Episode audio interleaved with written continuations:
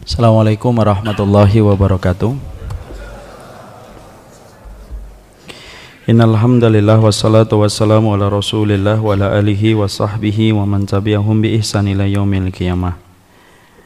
Bapak dan Ibu yang semoga Allah rahmati dan Allah berkahi, alhamdulillah kita senantiasa bersyukur kepada Allah atas segala kebaikan yang Allah telah berikan dalam kehidupan kita dan tidak ada tempat kita memuji kecuali adalah kepadanya. Berpulang segala pujian dan berpulang segala kesempurnaan.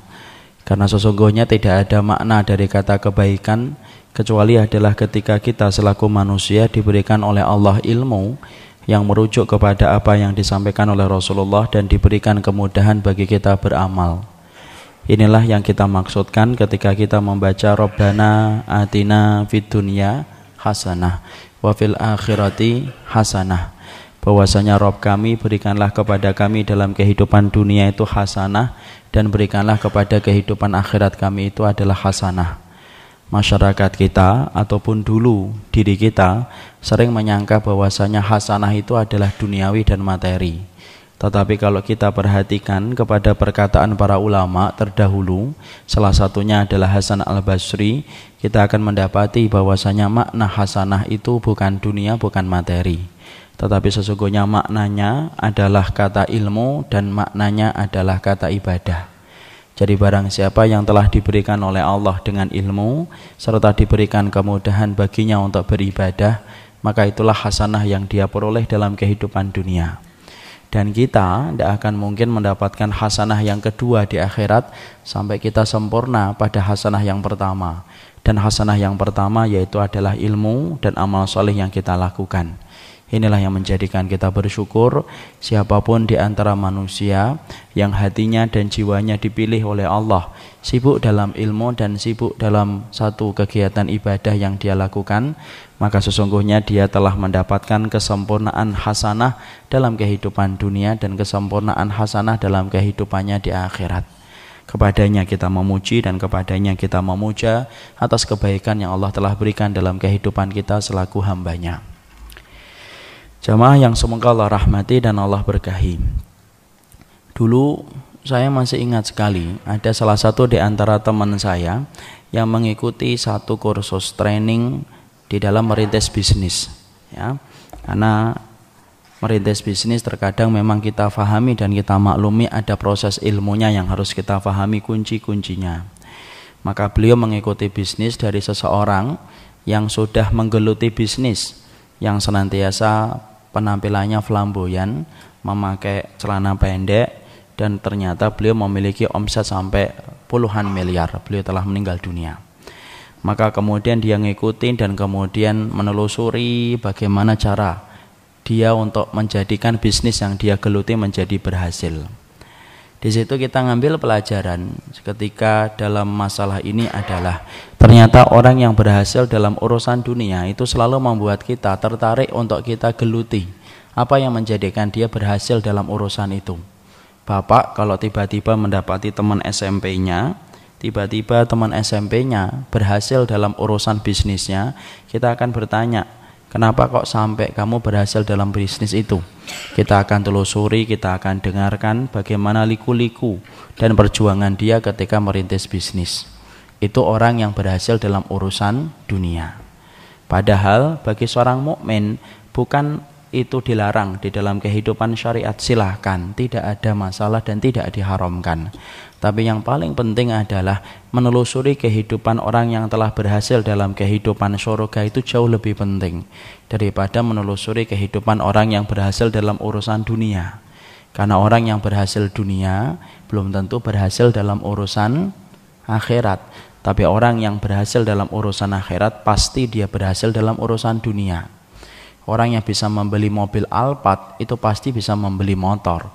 Tapi orang yang beli motor belum tentu bisa membeli Alphard.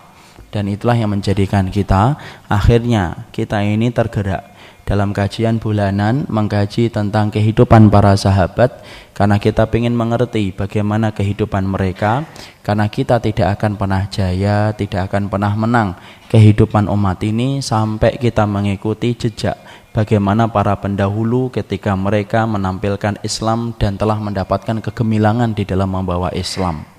Makanya Imam Malik sampai beliau berkata, "Lan tasluha hadhil ummah illa bima soluha awaluha. Tidak akan benar keadaan umat ini dan tidak akan pernah jaya keadaan umat ini sampai kemudian kita meniti jejak sebagaimana umat yang pertama, umat yang kedua dan umat yang ketiga mengalami kejayaan. Yang pertama sahabat, yang kedua tabi'in, yang ketiga tabi'ut tabi'in. Dan itulah yang menjadi penggerak motivasi kita. Kenapa kita mengkaji tentang sirahnya para sahabat walaupun cukup panjang karena satu persatu nanti kita gali dan satu sifat atau satu orang saja terkadang membutuhkan berapa kali pertemuan tidak apa-apa. Karena sesungguhnya kita tertarik untuk menggali bagaimana kehidupan orang yang telah berhasil dalam urusan akhiratnya supaya ana dan antum orang yang sederhana ini ketika mencita-citakan berhasil dalam urusan akhirat mampu mengambil ilmu dari apa yang kita pelajari dari kehidupan para sahabat. Karena kehidupan para sahabat walaupun mereka telah berkalang tanah di dalam kubur membangkitkan hati yang mati. Oleh itu, makanya kemudian kita belajar tentang Abu Bakar, salah satu di antara orang yang telah berhasil dalam urusan-urusan akhirat. Maka kita telah mengetahui di antara keutamaan yang dimiliki oleh Abu Bakar, ketika kita telah mempelajari nasabnya, telah mempelajari istri-istrinya, dan gelar-gelar dan lakop yang dimiliki, sampai dalam urusan ketika dia dalam perjalanan hijrah Kemarin kita telah membahasnya dalam beberapa kali pertemuan. Tentunya kita harus paham sesungguhnya Abu Bakar merupakan salah satu sahabat yang telah diberikan oleh Allah keutamaan besar. Sahabat ini dalam satu riwayat dari Abu Musa al-Ash'ari itu diterangkan bahwasanya Nabi memberikan kepadanya kabar gembira dengan surga. Karena Abu Musa dalam salah satu riwayat yang sahih Abu Musa al-Ashari itu pernah berkhidmah kepada Nabi dan ingin untuk mendampingi Nabi. Maka kemudian dia mendapati Nabi habis melakukan qada'ul hajah. Lalu kemudian beliau istinja, lalu kemudian Rasulullah duduk sembari kakinya menjulurkan sambil kakinya dijulurkan ke dalam sumur. Kemudian betisnya terlihat. Di situ kita paham ya, berarti betis itu bukan termasuk aurat. Maka Rasulullah tersingkap yaitu adalah betisnya sembari kakinya dimasukkan ke dalam lubang sumur. Sembari Rasulullah duduk. Maka kemudian Abu Musa al-Ashari saat itu ketika berkhidmah untuk menjadi pintunya Nabi dan penjaga Nabi dalam satu hari itu, maka dia mendapati satu persatu sahabat itu datang. Tahukah antum siapa sahabat yang mencari Abu Bakar? Eh, siapa yang mencari Rasulullah? Sahabat yang pertama kali mencari Rasulullah adalah Abu Bakar. Ya, kita harus paham, Abu Bakar ini merupakan sahabat bersama dengan Umar yang paling sering mendampingi Nabi. Tentunya kita paham. Lalu kenapa kok paling sering mendampingi Nabi? Hadis yang disampaikan olehnya hanyalah sedikit.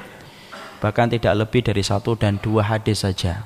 Kenapa? Karena sesungguhnya beban yang diberikan Nabi kepada beliau adalah beban-beban yang berat, tugas-tugas yang penting, yang sifatnya adalah besar, di mana saat itu sampai menjadikan seorang Abu Bakar tidak sempat untuk menghafalkan hadis.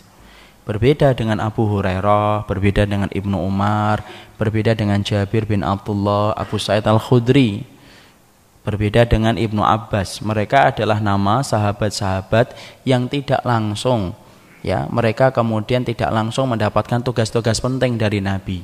Makanya seakan-akan Nabi itu ngatur siapa yang membawa beban berat dalam tugas ketika Nabi mengemban dakwah, siapa yang menghafal, siapa yang mencari dana. Sesungguhnya Rasulullah bertindak menjadi pemimpin dari semua kemampuan dan kelebihan yang dimiliki oleh para sahabat.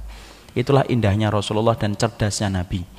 Menjadi betul-betul memanage kehidupan para sahabat dengan luar biasa dan memaksimalkan setiap potensi yang dimiliki oleh para sahabat. Kita tidak pernah mendapatkan seorang mu'alim dan tidak pernah mendapatkan seorang murabi sekaligus. Mu'alim itu guru, murabi itu pembimbing layaknya Nabi ngerti menempatkan kapan para sahabat itu ditempatkan pada pos-posnya masing-masing sesuai dengan kemampuan-kemampuan mereka. Kembali kepada hadis yang disampaikan dari Abu Musa al-Ash'ari. Maka kita mendapati ketika Abu Musa al-Ash'ari kemudian menjadi pintu dan penjaga Rasulullah yang saat itu beliau duduk sembari kakinya terjulur atau dijulurkan ke dalam sumur. Maka sahabat yang pertama kali menemui Rasulullah itu adalah Abu Bakar. Ketika Abu Bakar itu datang, lalu kemudian Abu Said ini, maka kemudian Abu Musa al-Asyari berkata, jangan masuk dulu sebelum aku mintakan izin kepada Nabi. Maka Rasulullah kemudian dimintain izin, diberitahu oleh Abu Musa al-Asyari, ada Abu Bakar ya Rasulullah yang datang. Maka bolehkah dia masuk? Lalu kemudian Nabi mengatakan, A'din lahu. Berikan izin kepadanya. Wabasyir lahu bil jannah dan ketika kamu nanti mengizinkan dia masuk, kabarkan kepadanya bahwasanya dia laki-laki yang telah mendapatkan kabar gembira dari surga. Abu Bakar. Ya, Masya Allah ya. Makanya kemudian setelah melihat itu dan diberitahu kabar gembira dari surga, justru Imam Ibn Qayyim mengatakan para sahabat yang telah dijanjikan surga setelah itu justru kehidupan mereka semakin takut, semakin takut, semakin takut dan semakin banyak ibadahnya. Padahal secara logika kalau sudah diberitahu sebagai penghuni surga harusnya lebih santai, lebih rileks hidupnya dalam iman dan takwa. Tapi ternyata Imam Ibnu Qayyim menceritakan justru sebaliknya ketika akal kita memikirkan bahwasanya harusnya mereka itu rileks setelah mendapatkan kabar dengan surga itu tidak terjadi kepada sahabat-sahabat yang dijanjikan surga justru bertambah ketakutan mereka dan bertambah ibadah mereka kepada Allah setelah Nabi mengabarkan bahwasanya mereka itu penduduk surga maka kemudian akhirnya dimasukkan oleh Abu Musa al-Asyari kemudian duduk di samping Rasulullah persis sebagaimana yang dilakukan Rasul Itulah semangatnya sahabat. Semangatnya sahabat tuh pingin mirip banget dengan Rasulullah. Dia duduk sama, kakinya dimasukkan ke dalam sumur, kemudian tersingkap pula betisnya. Lalu kemudian setelah itu datang siapa? Datang yang kedua Umar bin Khattab radhiyallahu anhu. Maka kemudian ketika Umar datang dijaga oleh Abu Musa al-Asy'ari. Jangan masuk dulu wahai Umar sebelum aku mintakan izin kepada Nabi. Lalu Nabi mengatakan a'dzin lahu, kasih izin kepadanya wahai Abu Musa, kasih izin kepadanya wa basyirhu bil jannah. Kabarkan ya kepadanya dia itu juga penduduk surga. Lalu kemudian masuk. Lalu kemudian Umar masuk melakukan persis yang dilakukan Abu Bakar dan Rasulullah. Dimasukkan kakinya ke dalam sumur, artinya dia duduk di atasnya, kakinya dimasukkan ke arah sumur, betisnya tersingkap. Maka kemudian yang ketiga yang datang siapa? Sahabat Osman. Sahabat Osman itu datang, ketika datang lalu ditahan oleh kemudian Abu Musa al-Asy'ari. Jangan masuk ya, sampai aku mintakan izin kepada Nabi lalu kemudian dimintakan izin lalu kemudian Rasulullah mengatakan a'dzin lahu wa basyirhu bil jannah bil balwa allati tusibuhu. Ada tambahannya kalau sahabat Utsman. Maka kemudian Nabi mengatakan biarkan dia masuk biarkan dia masuk kabarkan kepadanya surga disebabkan musibah yang akan menimpanya maka kemudian akhirnya sahabat Utsman menimpanya. Ada sahabat Utsman masuk melakukan apa yang dilakukan oleh Rasul, Abu Bakar dan Umar, tetapi tidak diceritakan dalam riwayat apakah tersingkap betisnya ataukah tidak. Di situ kita mendapati itulah urutan-urutan di antara orang-orang yang kemudian memiliki keutamaan di sisi Rasul. Dan ternyata kita mendapati di antara orang yang memiliki keutamaan yang besar itu adalah Abu Bakar radhiyallahu anhu. Orang ini adalah seorang sahabat yang begitu besar, orang yang dikatakan oleh Nabi akan dijadikan menjadi nabi setelahnya kalau Allah itu masih mengutus kepada umat itu seorang nabi. Karena keutamaan besar yang dimiliki oleh Abu Bakar radhiyallahu anhu. Inilah yang menjadikan akhirnya semakin menguatkan apa yang telah kita pelajari hari-hari yang lalu bagaimana pertemuan-pertemuan yang sebelumnya bahwasanya keutamaan Abu Bakar sebagaimana keutamaan mentari sulit mengalahkan keutamaan yang dimiliki oleh Abu Bakar sampai setingkat Umar pun tidak mampu menandingi keutamaan yang dimiliki oleh sahabat Abu Bakar radhiyallahu anhu yang punya lakop Abu Bakar. Nama aslinya Abdullah bin Osman bin Murrah bin Ka'ab bin Uai. Itulah nama aslinya Abu Bakar.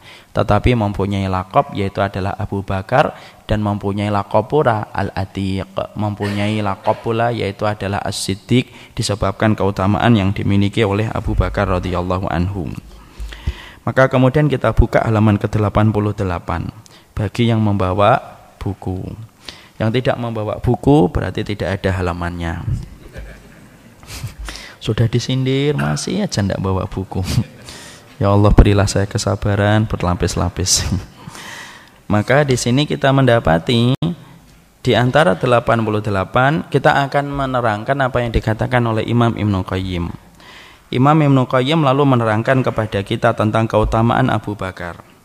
Keutamaan yang dimiliki oleh Abu Bakar yaitu adalah keutamaan Abu Bakar dikatakan oleh Imam Ibnu Qayyim dia itu lebih baik daripada keluarga-keluarga mukmin dalam keluarganya Firaun. Mereka menyembunyikan keislaman mereka sedangkan Asidik masuk Islam secara terang-terangan.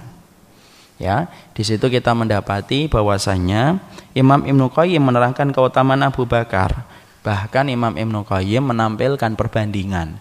Dibandingkan dengan keluarganya keluarganya Fir'aun, maka sesungguhnya Abu Bakar itu lebih baik. Karena keluarganya Fir'aun ketika mereka masuk Islam, mereka menyembunyikan keislaman mereka ketika mereka beriman kepada apa yang didakwahkan Nabi Musa alaihi salam. Jadi Asia itu menyembunyikan keislaman, menyembunyikan keislamannya. Tetapi berbeda dengan Abu Bakar, Imam Ibnu Qayyim rahimahullahu taala lalu menjelaskan berbeda dengan Abu Bakar, maka Abu Bakar itu betul-betul menampakkan keislamannya. Makanya kita dapati ketika perintah dakwah itu diturunkan secara jahriyah karena dakwah itu kan dua tahapan. Tahapan yang pertama tahapan siriyah. Siriyah itu apa? Sembunyi-sembunyi. Jadi saat itu kemudian tidak langsung disampaikan. Kenapa? Kondisinya saat itu belum memungkinkan. Jadi kondisi itu menjadi salah satu pertimbangan. Di situ kita akhirnya ngambil pelajaran dulu ya. Nanti kita ambil pelajaran. Kemudian akhirnya dakwah jahriyah dakwah jariah itulah yang kemudian menjadikan Abu Bakar itu langsung mengelankan, dia mengiklankan, mengiklankan keislamannya sampai akhirnya beliau dipukuli. Sampai kemudian Abu Bakar sempat ngomong kepada Rasulullah wasallam, "Alasna alal haq ya Rasulullah." Bukankah kita berdiri di atas agama yang hak ya Rasulullah? Iya. Tapi kita diperintahkan sabar ya Abu Bakar. Tapi kemudian Abu Bakar memperlihatkan keislamannya sampai akhirnya beliau dipukuli. Itulah Abu Bakar. Jadi betul apa yang dikatakan oleh Imam Ibn Qayyim ketika keluarganya Fir'aun mereka menyembunyikan keislaman maka keluarganya Abu Bakar itu dia Abu Bakar itu memperlihatkan keimanan. Dia terang-terangan yang menyebabkan dia mendarap, dia mendapatkan berbagai macam intimidasi disebabkan keislaman beliau secara terang-terangan. Saya sampaikan di antara faedah yang kita petik dalam perjalanan dakwah Siriyah menuju ke dakwah Jahriyah, di situ kita paham bahwasanya segala sesuatu dalam perjalanan dakwah harus disikapi dengan kesabaran. Karena di antara masalah utama dalam dakwah itu banyak orang yang mereka itu tidak sabar dalam dakwah. Dan mereka ingin mengharapkan hasil secara instan. Padahal tidak ada dalam perjalanan iman itu sesuatu yang terbentuk secara instan itu tidak ada. Dan sesuatu yang instan itu pasti akan cepat rusak. Orang yang belajar instan aja cepat hilang kok Man ta'allama jumlatan dhahaba minhu jumlatan. Kata para salaf, siapa pun yang dia belajarnya itu instan, maka hilangnya pun instan. Dan kita dalam dakwah itu memang tidak ada instan dan tidak boleh terburu-buru ngikutin hawa nafsu ketika ingin cepat untuk mendapatkan hasil. Langsung hanya pakai sumbu pendek dan pakai semangat doang, tidak boleh. Kalau kamu dakwah sumbunya yang panjang, jangan yang pendek. Kalau dakwah kamu harus punya sabar. Kenapa? Manis tak jala syai'an qabla oke. Manis tak jala syai'an qabla awanihi oke babi hirmanihi. Karena barang siapa yang terburu-buru pada satu perkara sebelum waktunya, oke babi hirmanihi, maka akan dihukumi perkara itu menjadi haram. Ini berlaku kaidah umum ataupun dalam dakwah. Antum terburu-buru melaksanakan sholat duhur. Ya, mentang-mentang hari libur hari Jum hari Selasa ya kan? Kemudian jam 10 seger-segernya. Habis makan sholat duhur lah daripada jam 12 nanti saya mati. Cuman bener juga ya. Maka kalau antum sholat itu duhur jam 10 hukumnya haram atau halal? Haram haram. Makanya di situ kita mendapati kesabaran Nabi itu loh yang menjadikan Nabi itu dimenangkan oleh Allah jadi kalau kemudian dakwah diisi dengan orang-orang yang mereka bersumbu pendek, tidak mau bersabar dan selalu ingin mendapatkan hasil secara cepat, pastikan bangunan-bangunan dakwah itu akan rusak secara lebih cepat dari apa yang kita bayangkan kalau diisi dengan orang yang tidak sabar ketika menempuh dakwah. Ya memang harus sabar. Lah sampai kapan? Ya sampai dua, kita dimenangkan oleh Allah atau kita diwafatkan dalam keadaan menang ketika kita sabar. Dan kita tidak tahu loh yang namanya dakwah itu bisa jadi ketika kita berdakwah Bapak. Bisa jadi kita kayak nanam benih. Ketika kita mati baru dakwah yang kita tanam itu mendapatkan hasil. Emang ada kayak gitu? Ada. Bukankah Bapak belajar dari tafsirnya Gulam? Gulam yang kemudian menjadi sebab turunnya surat Al-Buruj. Tahu surat Al-Buruj? Wasama idatil buruj. Tuh yang jawab mana anak malah yang pertama kali. Yang bapak-bapak Al-Buruj yang mana ya? Ya Allah, sabar lagi yang kedua kali. Memang betul-betul sabar. Maka kemudian kita belajar kan dari kisahnya anak kecil. Anak kecil yang mana kemudian saat itu akan digadang-gadang menjadi tukang dukun menggantikan kartu kerajaan yang punya dukun. Di mana dukun itu tua, Singkat cerita akhirnya dia belajar akidah, belajar tauhid, dia meninggalkan ilmu dukunnya. Dan ketika dia memproklamirkan imannya tidak mau beribadah kepada sang raja, marahlah sang raja. Lalu apa? Dia disuruh dibawa itu para tentara, bawa dia ke puncak gunung itu, lemparkan. Apalah daya di puncak gunung, Allah menggetarkan gunung itu, di mana para tentara-tentara sang raja justru jatuh dalam jurang dan Allah menyelamatkan sang gulam. Kemudian pulang sang gulam menemui sang raja, saya masih hidup. Kalau dalam anak sekarang ya saya masih hidup, jilek gitu kan. Ini enggak, dia masih hidup. Kemudian akhirnya datangin kembali, lalu kemudian dibawa oleh para tentaranya, bawa dia ke tengah lautan. Dibawa tengah lautan. Ketika dibawa ke tengah lautan, maka kemudian Allah menggulung dengan gelombang yang besar, semuanya tenggelam. Kecuali sang gulam. Sampai sang raja stres, gimana bunuhnya di atas lautan. Dia selamat, di atas gunung dia selamat. Maka sang gulam berkata, sudah begini, ini kisah nyata yang kemudian menjadi itibar. Karena apa? Ada di dalam surat Al-Buruj. Maka kemudian sang gulam itu berkata, kalau kamu ingin bunuh saya, tolong kumpulkan semua orang di alun-alun. Kalau kamu sudah berkumpul di alun-alun, sebutkan nama Allah, kamu panah. Tapi sebutkan nama Allah. Cara dia berdakwah. Sebutkan nama Allah. Ketika pertama kali bidikan itu diarahkan, dia tidak mau mengucapkan nama Robnya gulam yang disembah oleh gulam setelah paham akidah. Maka kemudian meleset. Yang kemudian gulam mengingatin lagi, sebutlah nama Allah, keraskan. Kamu akan berhasil membunuhku. Sang raja mengikuti apa yang diminta oleh sang gulam. Bismi Robbi hadal gulam. Dengan nama Robnya gulam ini aku bunuh gulam itu. Diarahkan panahnya, nancep tepat pada jantungnya, meninggal dunia. Ketika meninggal, apa yang terjadi? Rakyat yang asalnya tidak pernah beriman kepada sang gulam langsung rombongan berjamaah mengatakan apa? Amanna birabbi hadal gulam. Kami beriman kepada Robnya gulam ini. Dan mereka langsung beriman sampai kuat imannya. Sampai ketika mereka diancam untuk dibakar di parit, uhdud itu di parit itu loh diparit, dikumpulkan api, dicemplungin satu-satu, tetapi mereka tidak gentar karena mereka telah beriman kepada iman yang diimani oleh sang gulam. Di situ kita belajar apa? Dakwah itu terkadang kita mati baru merasakan benihnya. Ya memang harus sabar. Imam Ibn Taimiyah itu Pak, kalau Bapak baca, itu ketika beliau masih hidup, beliau itu ditolak di mana-mana. Padahal beliau disebut dengan Syekhul Islam. Tidak main-main itu gelar itu. Kalau bapak dipanggil syekh itu karena tua. Itu orang terdahulu kalau dipanggil syekhul Islam itu karena keilmuannya mu'taraf, keilmuannya itu terakui. Bapak harus paham ya, ada al-hafid itu, kemudian al-imam itu ada definisinya masing-masing. Nanti kita bahas.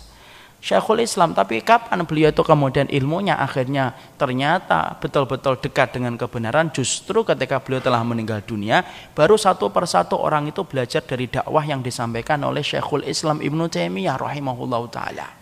Kalau ada yang mengatakan Imam Ibnu Taimiyah itu sesat ya belum paham biografinya. Dibaca dulu biografinya kemudian difahami dulu. Jangan buru-buru memfonis ya. Sebelum kemudian kita mengetahui bagaimana latar belakang dari Syekhul Islam Ibnu Taimiyah.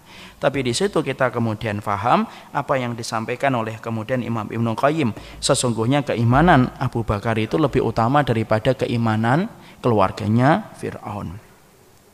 Dia juga lebih baik daripada orang mukmin dalam keluarganya Yasin karena berjihad sebentar, sedangkan Asidik berjihad selama bertahun-tahun.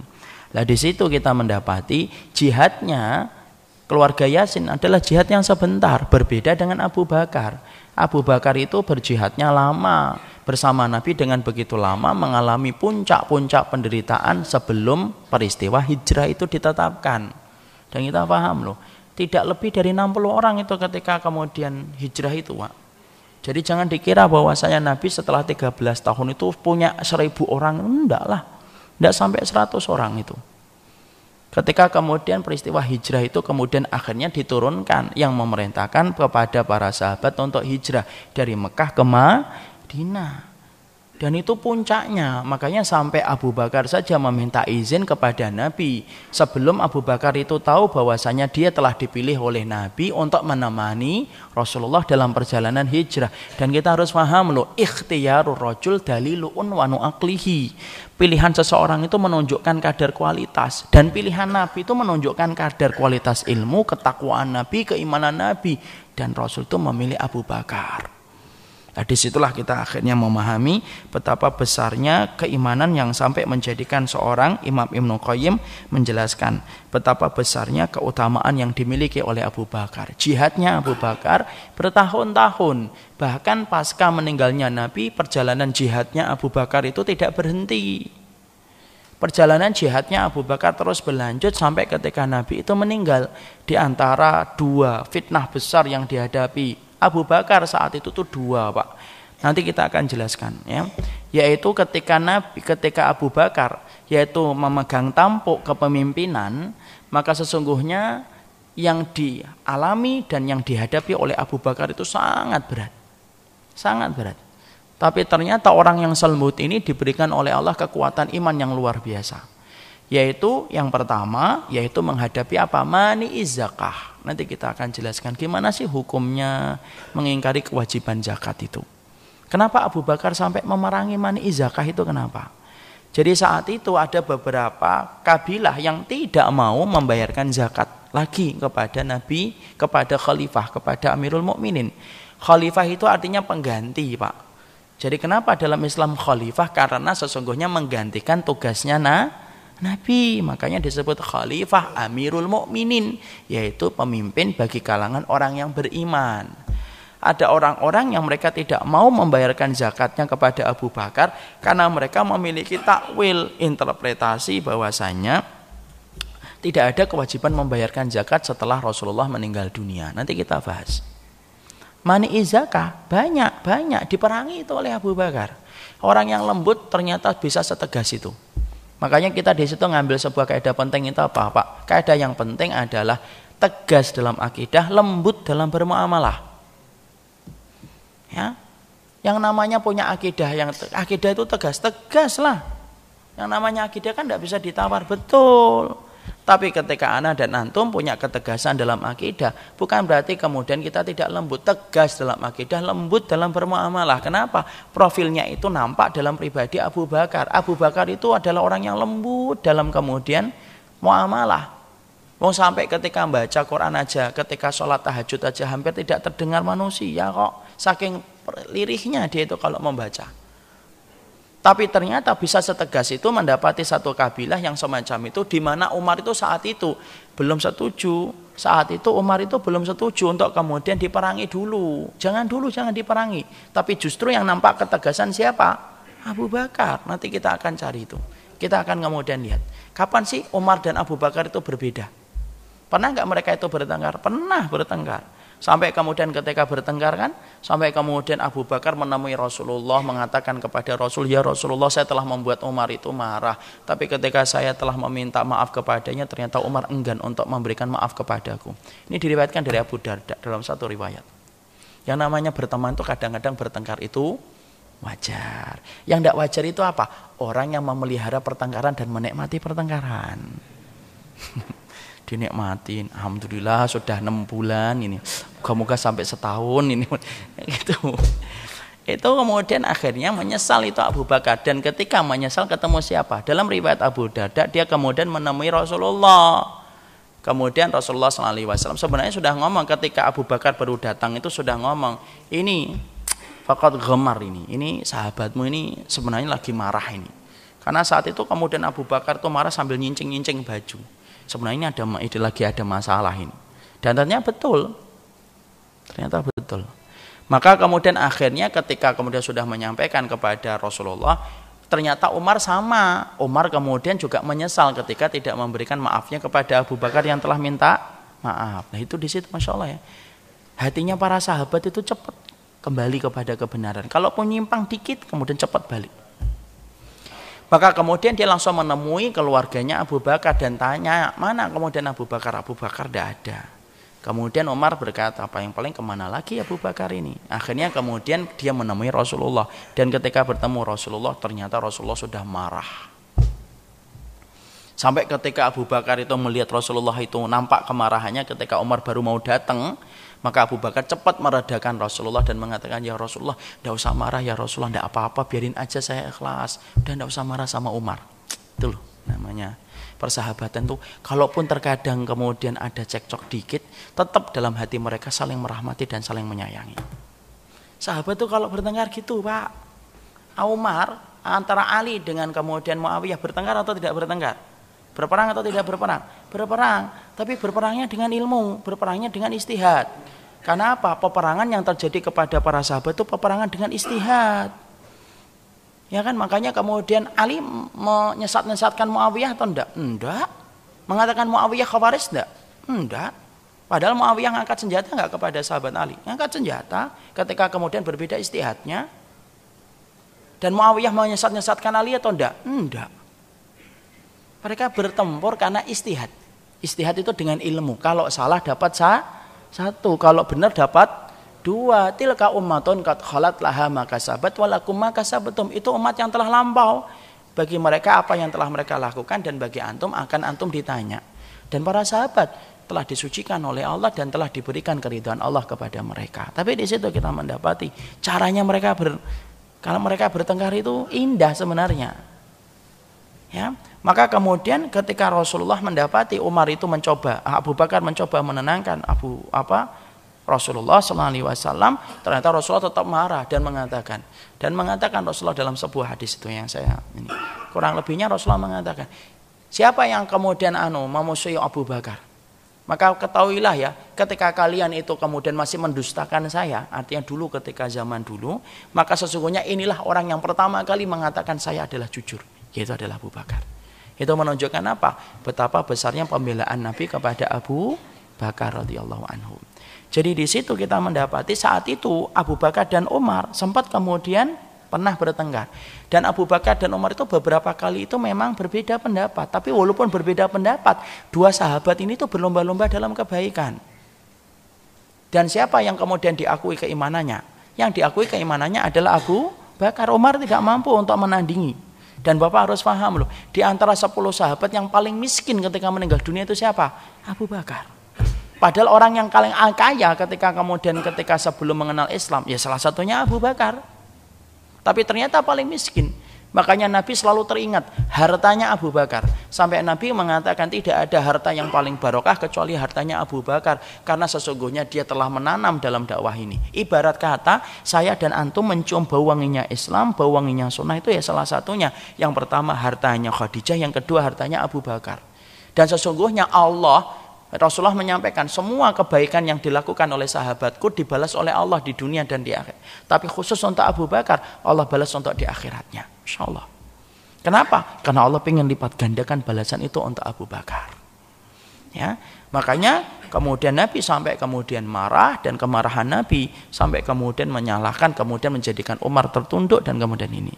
Lah, ketika Abu Bakar itu kemudian berselisih tentang itu, Umar saat itu memberikan pendapat kepada Abu Bakar ketika jadi khalifah. Tapi kemudian Abu Bakar tetap tegas dalam akidah. Mereka telah menolak kewajiban yang telah ditetapkan oleh Allah dan Rasulnya. Dan aku perangi mereka sampai mereka kembali membayarkan zakat yang dulunya mereka bayarkan sebagaimana kepada Nabi. Ini akidah. Menolak zakat itu sudah masuk ranah akidah atau tidak? Akidah lah.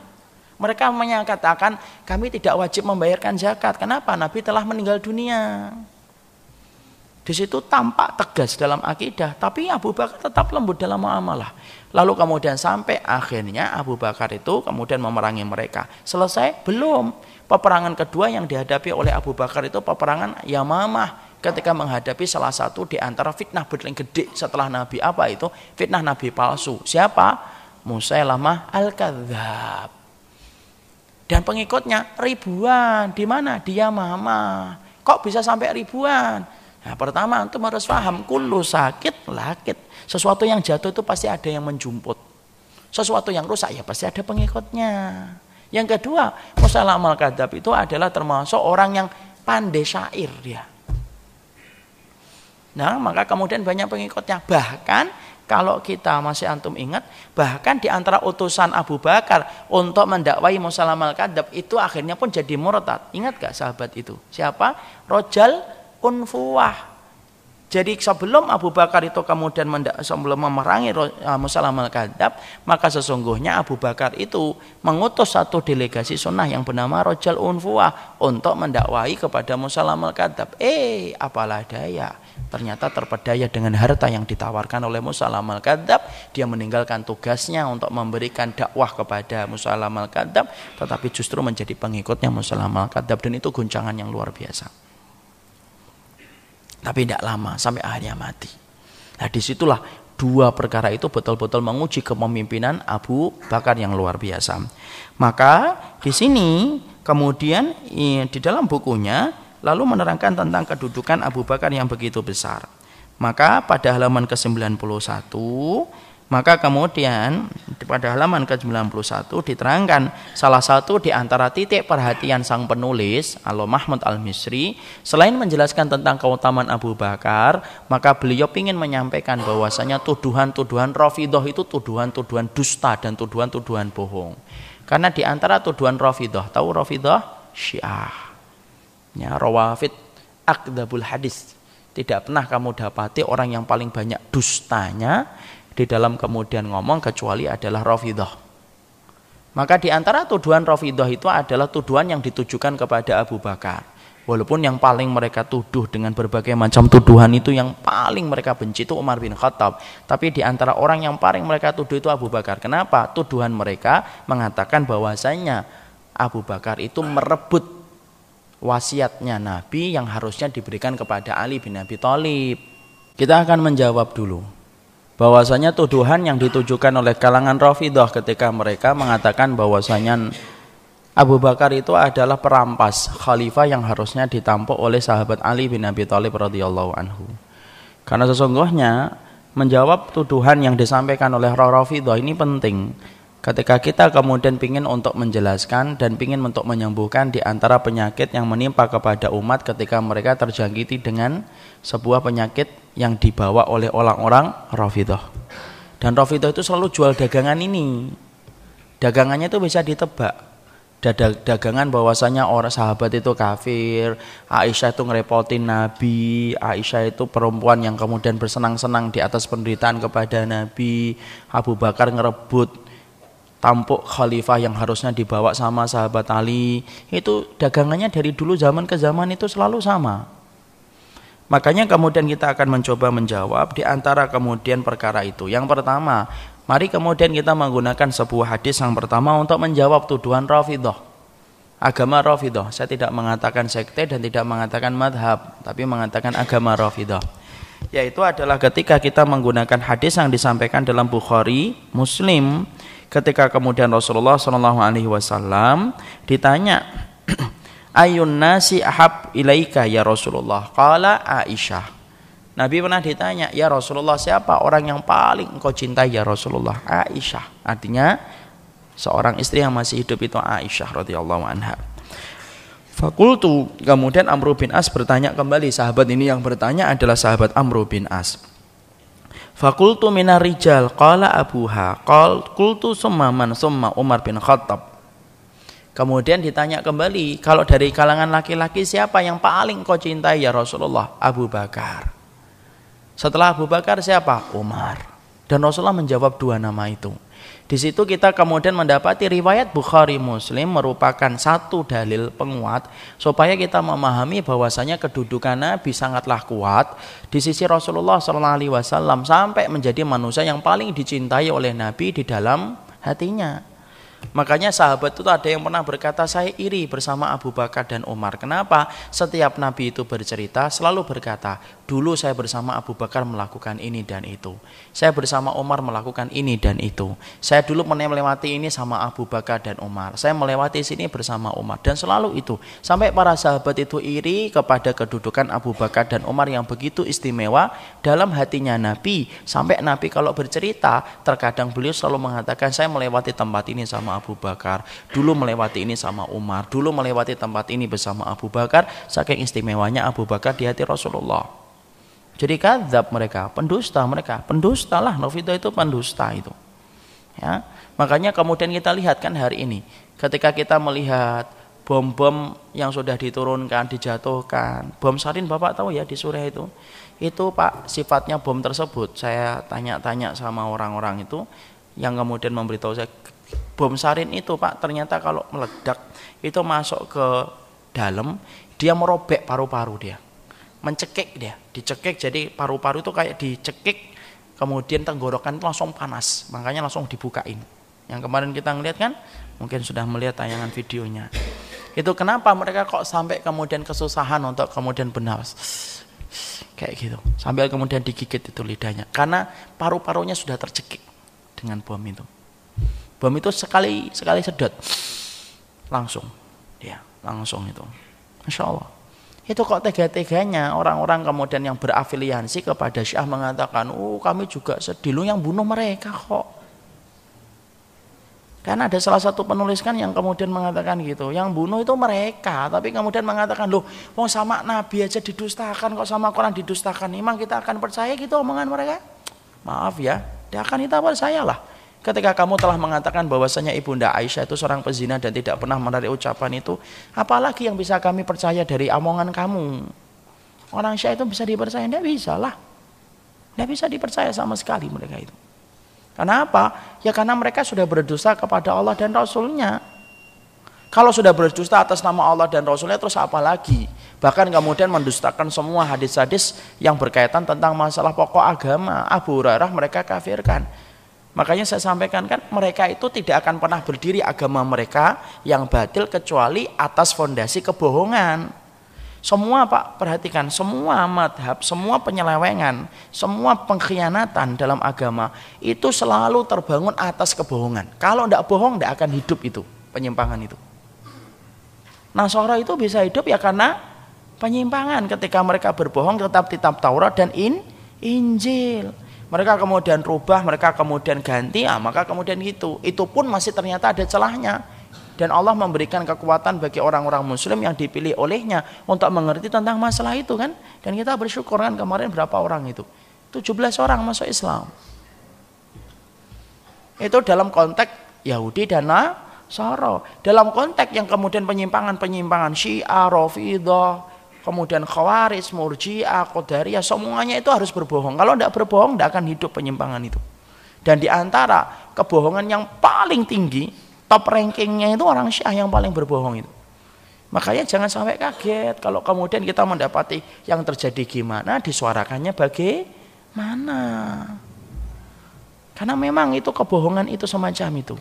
Makanya kemudian kebohongan itu harus dilawan dengan hujah Mai kemudian menerima atau tidak menerima itu masalah hidayah yang nanti akan menentukan.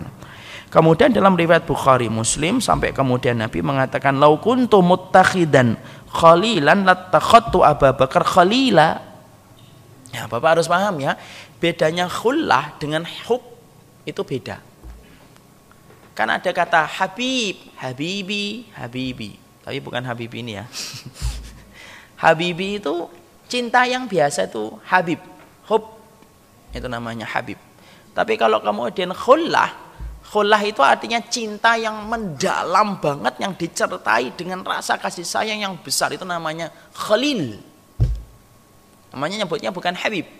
Jadi kalau kita kemudian mengatakan ini Habib saya nih, Habibi, ini, ini kekasih saya artinya orang yang saya cintai. Itu cinta yang kemudian sifatnya tidak terlalu mendalam banget. Tapi kalau kita seseorang itu seorang Arab mengatakan khalili, ini khalili, nah itu betul-betul cintanya itu mendalam. Dan Nabi ketika menceritakan tentang Abu Bakar, Nabi tidak mengatakan ini habibi, ini kekasihku, yaitu adalah Abu Bakar. Tapi Nabi mengatakan apa? Lau kuntu muttakhidan khalilan lattakhattu Abu Bakar khalila. Maka Nabi sampai mengatakan sekiranya aku kemudian diizinkan untuk menjadikan seseorang untuk mengangkat menjadi khalil, pastilah aku akan kemudian pilih Abu Bakar itu menjadi khalilku. Dan itu menunjukkan apa? Keutamaan Abu Bakar.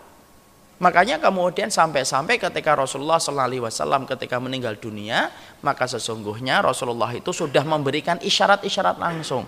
Kenapa Nabi kok tidak memberikan penunjukan langsung? Ya kan? Kenapa kok nggak langsung? Kita harus paham ya. Pemilihan dalam Islam yaitu adalah kemudian diangkat bersama-sama, musyawarah. Jadi tidak ada yang namanya pemilihan memakai suara itu tidak ada.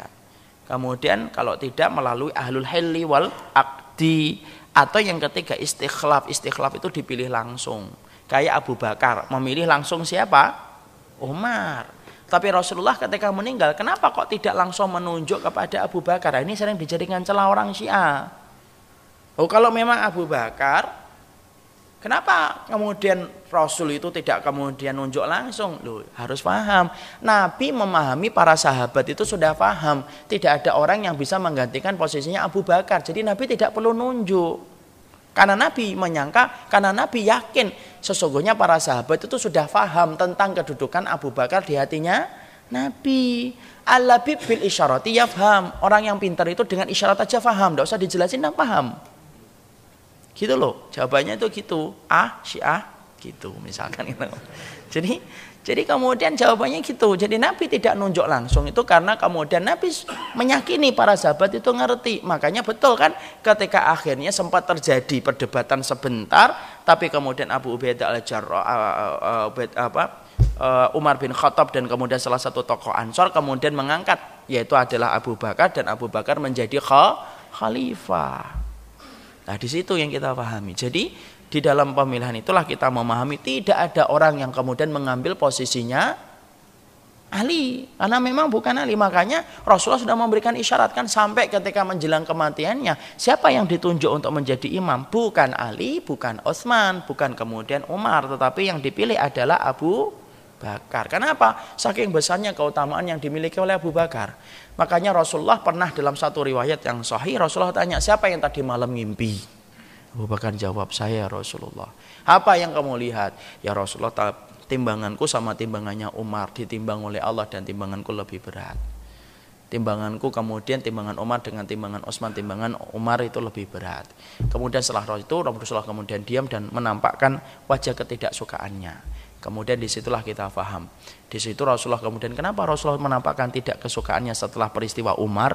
Karena Rasulullah sudah tahu setelah masanya Umar bin Khattab merosot kualitas amal dan sampai kemudian Utsman mendapatkan musibah atas merosotnya kualitas iman pada saat itu ketika Utsman menjadi korban atas zaman fitnah. Nah di situlah kita mengetahui kedudukan Abu Bakar yang begitu kuat. Jadi kalau kita menjawab apa yang dituduhkan oleh orang Rafidah, karena orang Rafidah itu gemar banget. Di antara orang yang dituduh itu ya Abu Hurairah, Aisyah, Abu Bakar, apalagi Abu Bakar. Kenapa? Dia juga bapaknya Aisyah radhiyallahu anha, Umar sudah jelas. Nah, makanya kemudian menjelaskan itu dengan hujah dan kita kemudian mengerti bahwasanya hujah di dalam Islam hujah yang qat'i, hujahnya itu kuat. Kenapa? Semuanya tertata dan ada penulisannya dan bagaimana referensinya dengan kuat. Beda dengan hujahnya Syiah, Rafidah itu, agama Rafidah itu. Agama Rafidah itu tidak mengenal sanad, Pak. Bapak tahu kan sanad? Sanad itu adalah yang kemudian membawa riwayat hadis itu namanya sanad. Jadi kalau kita tanya ini sanatnya dari siapa, an-an-an siapa, tidak ada itu catatannya itu di Rafidah tidak ada.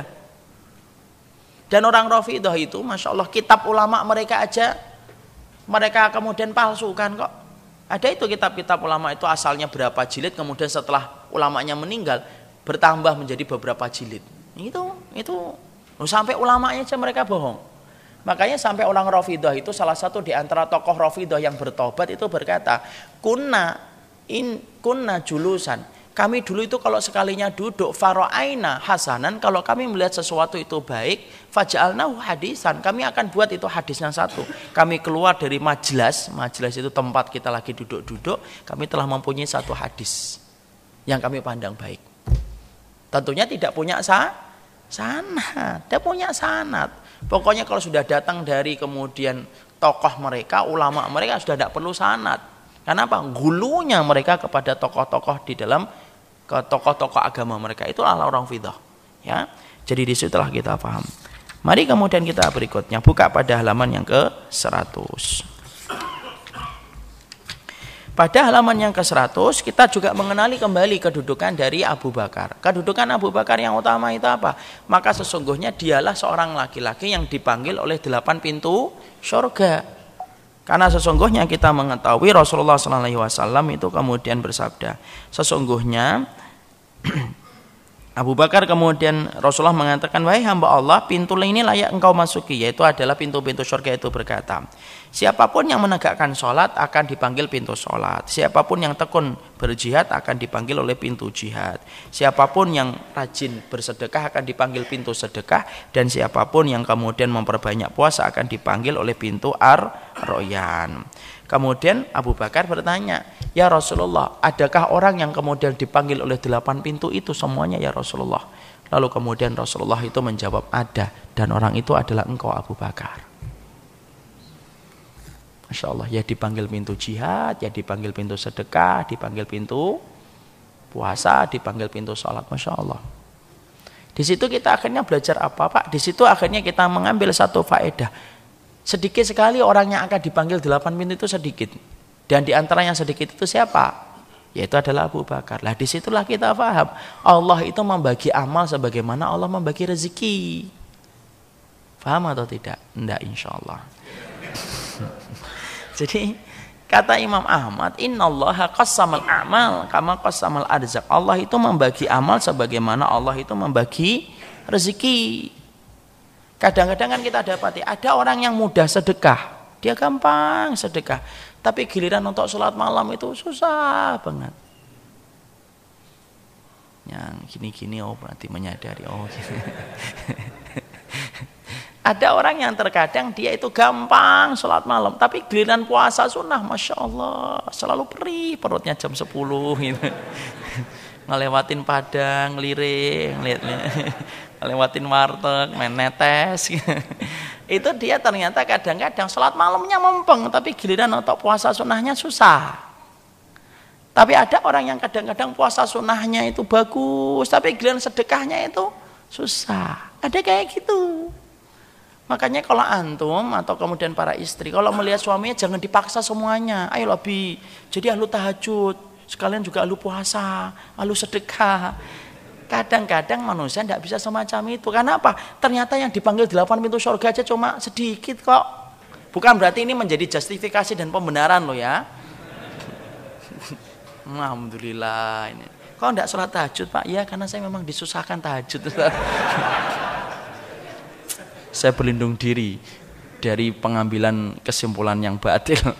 Jadi saya cuma menerangkan bahwasanya Allah itu membagi amal sebagaimana Allah membagi rezeki. Ada yang dimudahkan itu. Kadang-kadang antum dimudahkan sedekah, tapi antum diuji dengan sholat tahajud. Kadang-kadang ada orang yang diuji sedekah, diuji bakhilnya. Tapi kalau giliran tahajud, rajin. Tapi giliran untuk kemudian sedekah itu susah. Padahal ini kalau tahajud, ini mempeng nih tahajud nih. Tapi giliran raktir soto aja susah banget itu memang berarti dia diuji dengan sedekahnya. Diuji dengan sedekahnya. Tidak usah sering lirik kanan kiri. Sering muhasabah. Jadi kemudian di situ makanya kemudian sampai kita mendapati pelajaran bahwasanya di sini dalam satu riwayat dari Bukhari Muslim tentang fadhailu ashabin Nabi maka di situ diterangkan bahwasanya Abu Bakar itu dipanggil delapan pintu surga. Ya kalau kita mampu alhamdulillah banget bercita-cita semuanya kan. Kita misalkan mau dipanggil pintu jihad, tapi kan susah hari ini. Kita belum ada dan belum waktunya untuk itu. Maka kemudian apa ya? Sudah moga-moga saya dipanggil pintu arroyan. Saya moga-moga dipanggil oleh pintu sedekah atau jangan sampai wali itu bilang tidak ada yang manggil gitu loh. Sholat tidak manggil. saya puasa tidak manggil ya Allah karimi rahman tapi di situlah kita kemudian kalau antum sedang dimudahkan tentang satu amalan syukuri itu amalan itu pegang baik-baik Lalu jaga baik-baik menjadi modal kita untuk kemudian terus memperbaiki, ter, eh, terus melakukan itu ketika dimudahkan untuk itu. Siapa pun, anak yakin deh, antum nanti jawab masing-masing. Ada yang dimudahkan sedekah. Pokoknya kalau sedekah itu gampang banget. Berapa? Berapa? Butuh berapa? Audio masjid. 200 juta? Masya Allah. 2 juta boleh 200 juta, dia gampang dia. Tapi nanti kalau kemudian puasa Senin Kamis kok antum nggak pernah saya lihat puasa iya saya tidak kuat kalau puasa. Itu jangan antum puasa, antum sih, masya Allah, antum sih belajar sunnah, cuma harusnya paham, tidak usah gitu. Ya, doain aja, dia diuji dengan puasanya. Maka dia kalau sedang dimudahkan sedekah, dijaga itu sedekahnya. Antum dimudahkan untuk puasa sunnah, sudah alhamdulillah, jaga terus puasa sunnah. Antum tapi antum kalau malam susah bangun luar biasa. Istri antum sampai guyur, antum dua ember pun tidak bangun. Maka kemudian maka kemudian antum jaga yang sedang dimudahkan itu. Kulun muyassarun lima khuliqalahu. Semuanya itu dimudahkan atas apa yang Allah berikan kepadanya. Nikmatin itu. Kalau Abu Bakar kok enak Ustaz bisa itu Abu Bakar. Bung, beda dengan kita. Tapi kalau mampu ya muka kita bercita-cita ya Allah semoga saya termasuk sebagaimana Abu Bakar dipanggil delapan pintu surga. Itu kemudian yang kemudian kita dapati. Sekarang Gimana kemudian ketika beliau menjadi khalifah? Maka sebelumnya kita paham, kita agak habiskan dulu supaya bulan depan kita langsung membahas tentang beliau ketika menjadi khalifah. Kita buka kemudian halaman ke 105.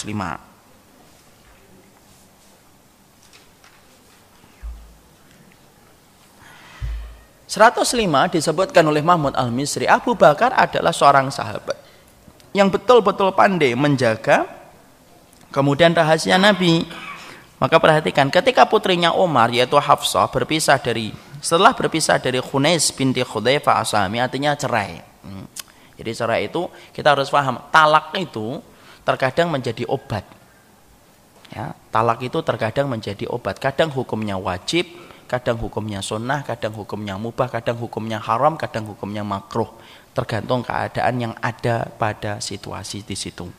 Para sahabat ada nggak yang kemudian mereka kemudian talak? Ada. Beberapa sahabat mereka kemudian ini Zaid pun berpisah. Berpisah dengan siapa? Zainab yang akhirnya dinikahi oleh Rasulullah Sallallahu Alaihi Wasallam. Maka ketika kemudian Hafsah yaitu talak dari Khunes bin Khudaifa atau Khunes bin Khudafah, maka kemudian ah, aku menemui Osman dan menawarkan Hafsah. Dan ketika menemui Osman maka Osman menawarkan Osman mengatakan mempertimbangkan. Jadi ini kita paham yang namanya mencarikan jodoh itu bebannya pundaknya kepada setiap bapak. Dalam riwayat ini. Kemudian beberapa hari kemudian Osman menemuiku dan memberikan jawaban aku belum menikah dalam waktu dekat. Ya artinya kemudian saat itu kemudian Osman kemudian tidak berkenan untuk kemudian menikah dalam waktu dekat. Kemudian menemui Abu Bakar As-Siddiq. Maka kemudian jika mau kamu nikahkan dengan putriku Hafsah, tetapi Abu Bakar diam. Lalu kemudian ketika Abu Bakar itu diam tidak menjawab, Umar itu kemudian marah. Aku marah sama Um Abu Bakar. Aku tawarin anakku malah diam dan kemarahanku kepada Abu Bakar lebih besar saat itu daripada kemarahanku kepada Osman. Ya, kadang-kadang berteman gitu cewa dikit tapi balik lagi. Beberapa hari kemudian Rasulullah meminang Hafsah. Maka kemudian aku segera menikahkan putriku dengan beliau. Setelah itu Abu Bakar menemuiku dan bertanya sepertinya kamu kemarin marah ya disebabkan aku tidak menerima tawaranmu. Kemudian benar kata Umar bin Khattab. Abu Bakar menjelaskan sesungguhnya aku ini tidak ada halangan untuk untuk tidak menerima putrimu. Masya Allah ya jadi kalau kemudian ditawarin itu diterima, insya Allah. Kalau CO, COK cocok, ya, maka kemudian diterima. maka kemudian, maka kemudian kecuali bahwasanya aku itu sudah mengetahui bahwasanya Rasulullah itu sudah menyebutkan nama Hafsah dan aku mengetahui bahwasanya Rasulullah itu berkeinginan untuk menikahi Hafsah maka kemudian aku tidak membeberkan rahasia beliau lalu kemudian aku berkata kepada diriku kalau Rasulullah meninggalkan Hafsah maka aku yang akan menikahinya. Ya itu artinya sama Rasul memang beda Pak. Tapi saya ingatkan kalau sama ikhwan kok antum sudah ketawa saya kan? Belum ngomong itu sama Rasulullah beda. Tapi kalau saya pahami kalau saya harus pahamkan antum kalau kemudian menikah menikah itu ibadah atau tidak? Ibadah kok pada diem? Menikah itu ibadah atau enggak gitu dong. Kok kelihatannya pada ragu.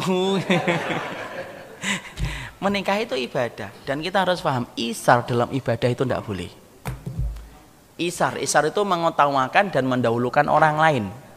Isar. Jadi kalau mendahulukan orang lain itu dalam masalah apa? Dunia. Itu sotonya tinggal satu buat antum aja. Hmm. Tapi ganti ketoprak ya. Ndak. Ndak. Isar itu tidak minta. Ini itu tidak dalam masalah dunia. Isar dalam masalah dunia itu utama itu salah satu sifatnya para sahabat itu isar. Tapi dalam urusan ibadah itu tidak boleh. Misalkan antum akan maju ke sop pertama. Kemudian antum tidak boleh siapa pun itu. Ketika kemudian ada yang celah kosong ya antum maju jangan antum aja ndak antum aja ndak antum aja lah. Tidak boleh itu namanya makro dan termasuk di dalam pernikahan itu juga makro kalau misalkan antum dapatnya ada seorang akhwat antum sudah seneng nih. Anda sudah senang atau ikhwan atau akhwat kepada seorang ikhwan dia sudah senang kemudian dia dapatnya ada temannya. Kemudian kadang-kadang alasan sebagian ikhwan mengatakan ah tidak tega lah sudahlah buat kamu aja. Ya kalau memang antum yakin dia terbaik untuk akhirat dan dunia antum ya kecer. Tapi dengan cara yang benar tidak kemudian sudahlah buat antum kasihan antum. Tidak macam gitu. Itu tidak boleh isa dalam ibadah itu tidak boleh.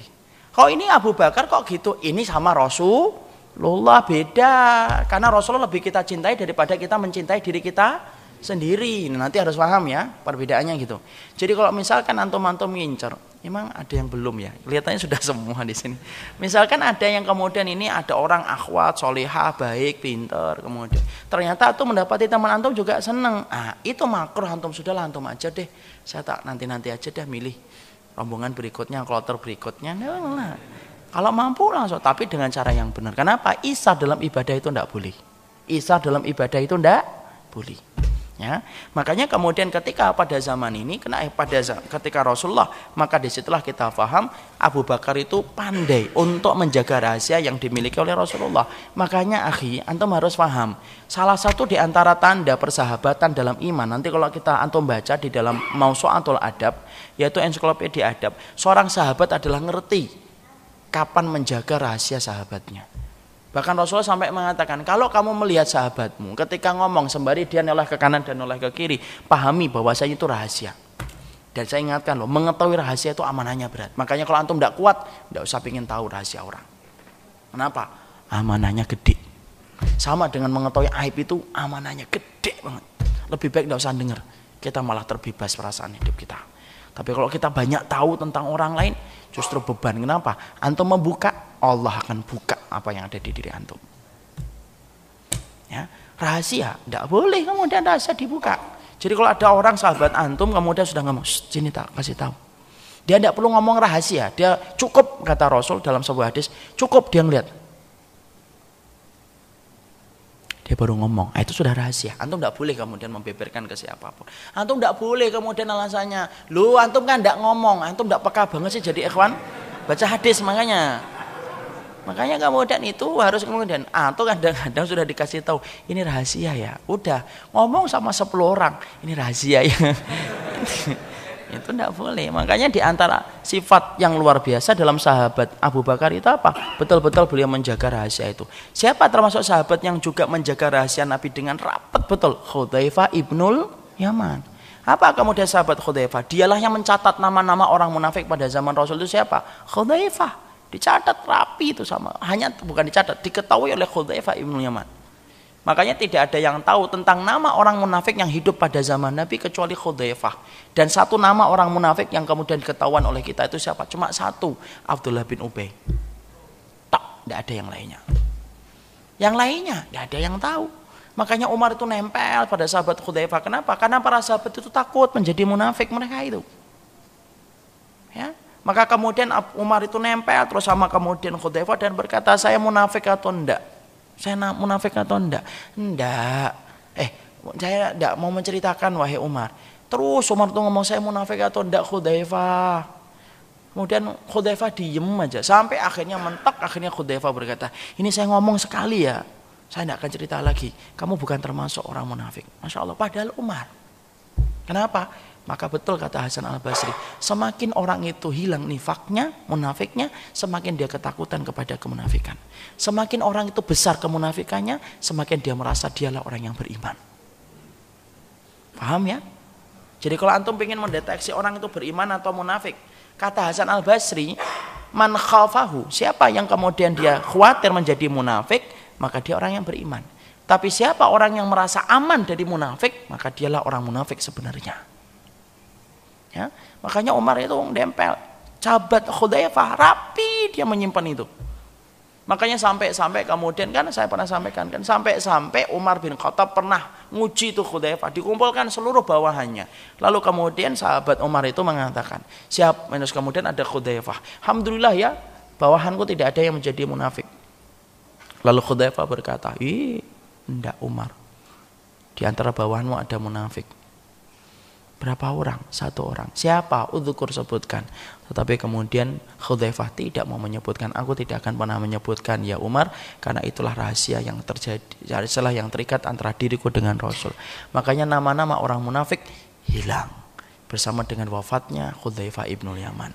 Sahabat yang paling banyak bertanya tentang zaman fitnah, Khudaifah. Sahabat yang paling banyak bertanya tentang keburukan, Khudaifah. Tapi di situ kita memahami bahwasanya Abu Bakar paling detail, paling baik menjaga rahasia. Maka kemudian di situ, di situ disebutkan bahwasanya Nabi bersabda, tidak ada seorang pun yang lebih baik untuk memberikan pertolongan kepadaku kecuali Abu Bakar. Dia menolongku dengan seluruh jiwa dan hartanya dan menikahkan aku dengan putrinya. Makanya di situ sampai kita mendapati bahwasanya ketika Abu Bakar itu masuk Islam membawa 40 ribu dinar, menginfakkan di jalan Allah, memerdekakan tujuh budak karena Allah ketika sedang disiksa. Bilal, Amir bin Fahira, Zaniyah, An-Nahdiyah dan putrinya, budak perempuan, Bani Makmal dan kemudian Ummu Umbes. Dibuka 106 maka kemudian dia menginfakkan seluruh hartanya yaitu sebanyak 40 ribu dinar dan itu dia infakkan maka di situlah kita faham sampai-sampai Umar bin Khattab tidak mampu menandingi keutamaan Abu Bakar dan semua hartanya Abu Bakar tidak dibalas oleh Allah di dunia tetapi dibalas oleh Allah di akhirat. Nah, pertanyaan kita, boleh nggak menginfakkan seluruh harta kayak Abu Bakar? Boleh atau tidak? Kenapa, Pak? Hah? Untuk apa? Dan ini Abu Bakar uktudu uktudu biladina mimba'di katanya suruh ngikutin Abu Bakar dan Umar. Ya kan? Boleh nggak kita kemudian menginfakkan seluruh harta kita? Siapa yang menjawab boleh angkat tangan? Ya ada. Yang mengatakan tidak boleh. Satu dua tiga. Masya Allah ya. Semoga sisanya diberikan hidayah oleh Allah.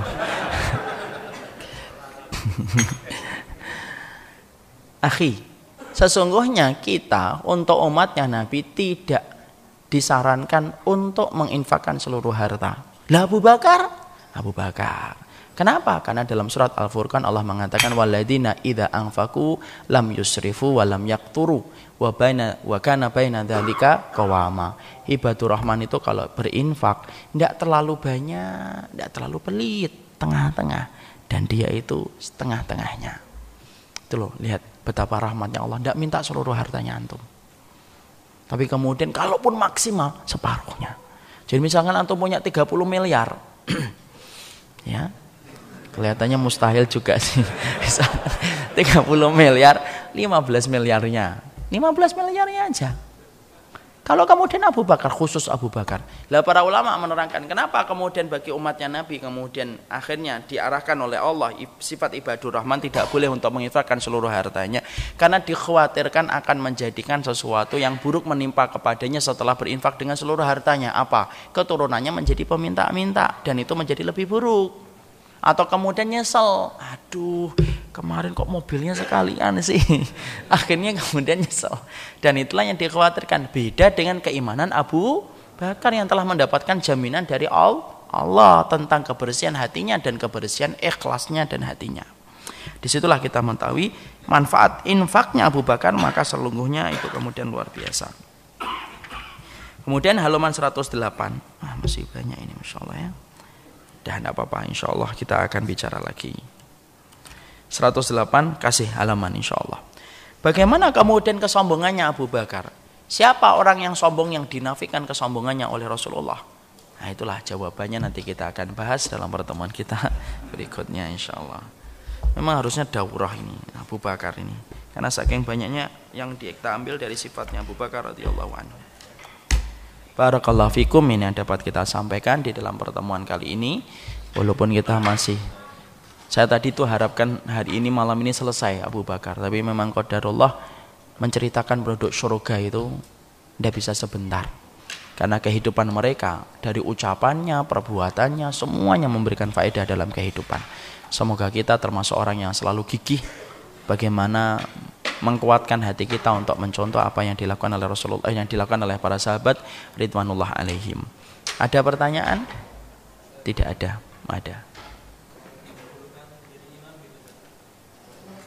Kalau mendahulukan jadi imam karena kemudian hafalan dia lebih banyak, bacaan Qur'annya dia lebih bagus, boleh. Tapi kalau kemudian bacaannya berantakan, membedakan sin sama shin tidak bisa, a dengan a tidak bisa, membaca assalamualaikum, assalamualaikum, antum jangan, antum yang maju.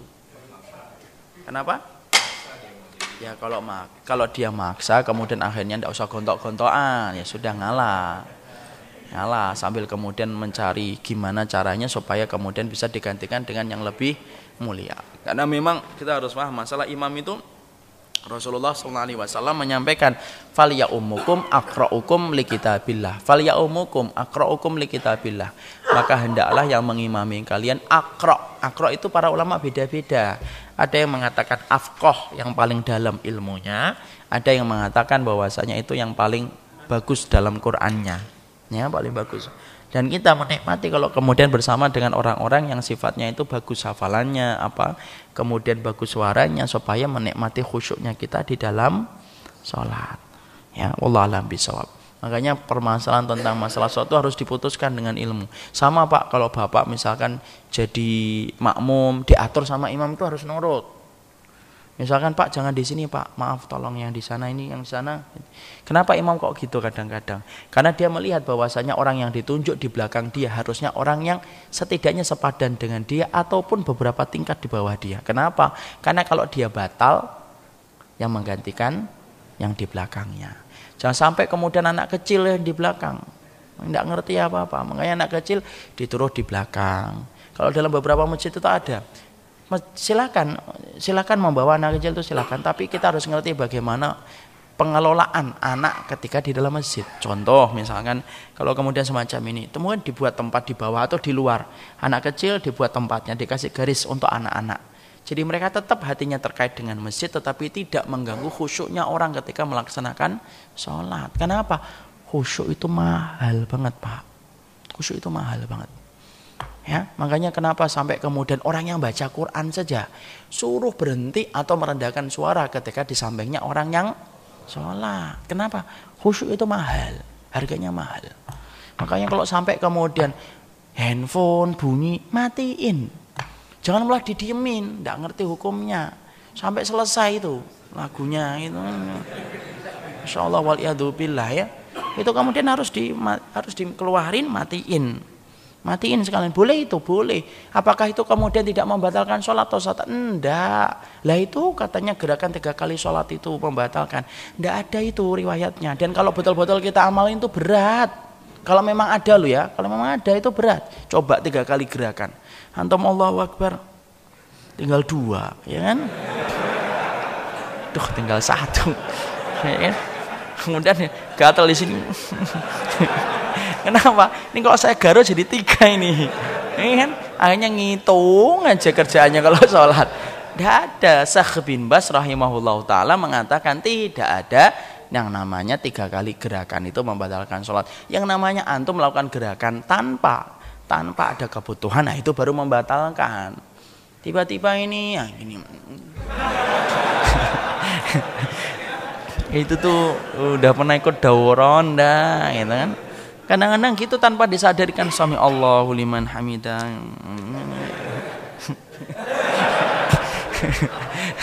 saya menang lihat kayak tidak boleh akhi itu nggak boleh itu namanya abas gerakan-gerakan yang tidak berfaedah dalam sholat itu tidak boleh dikerjakan.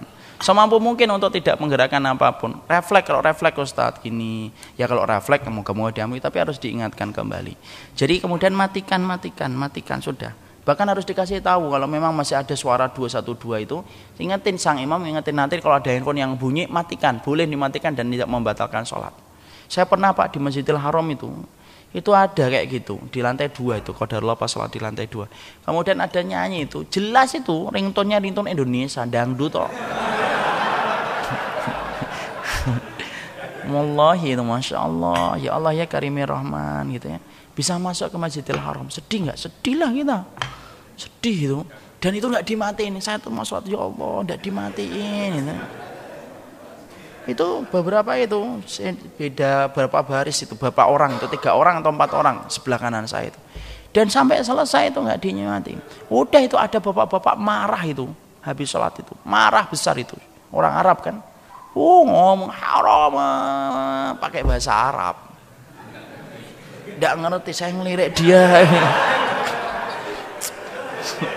Padahal ngingetin dia, tapi kan Masya Allah. Jadi setelah selesai, ketika saya mau ngingetin, ternyata beliau langsung sholat sunnah. Ya sudah, tidak bisa. Di sini memang kita Masya Allah ya, kita harus paham. Jadi kalau nanti diingetin harus paham. Itu bukan, wah bagusnya Masya Allah ya. Tapi ngingetin dia itu sebenarnya. Barakallahu fiikum, yang dapat kita sampaikan. Subhanakallahumma wa bihamdika asyhadu an la ilaha illa anta astaghfiruka wa atubu Assalamualaikum warahmatullahi wabarakatuh.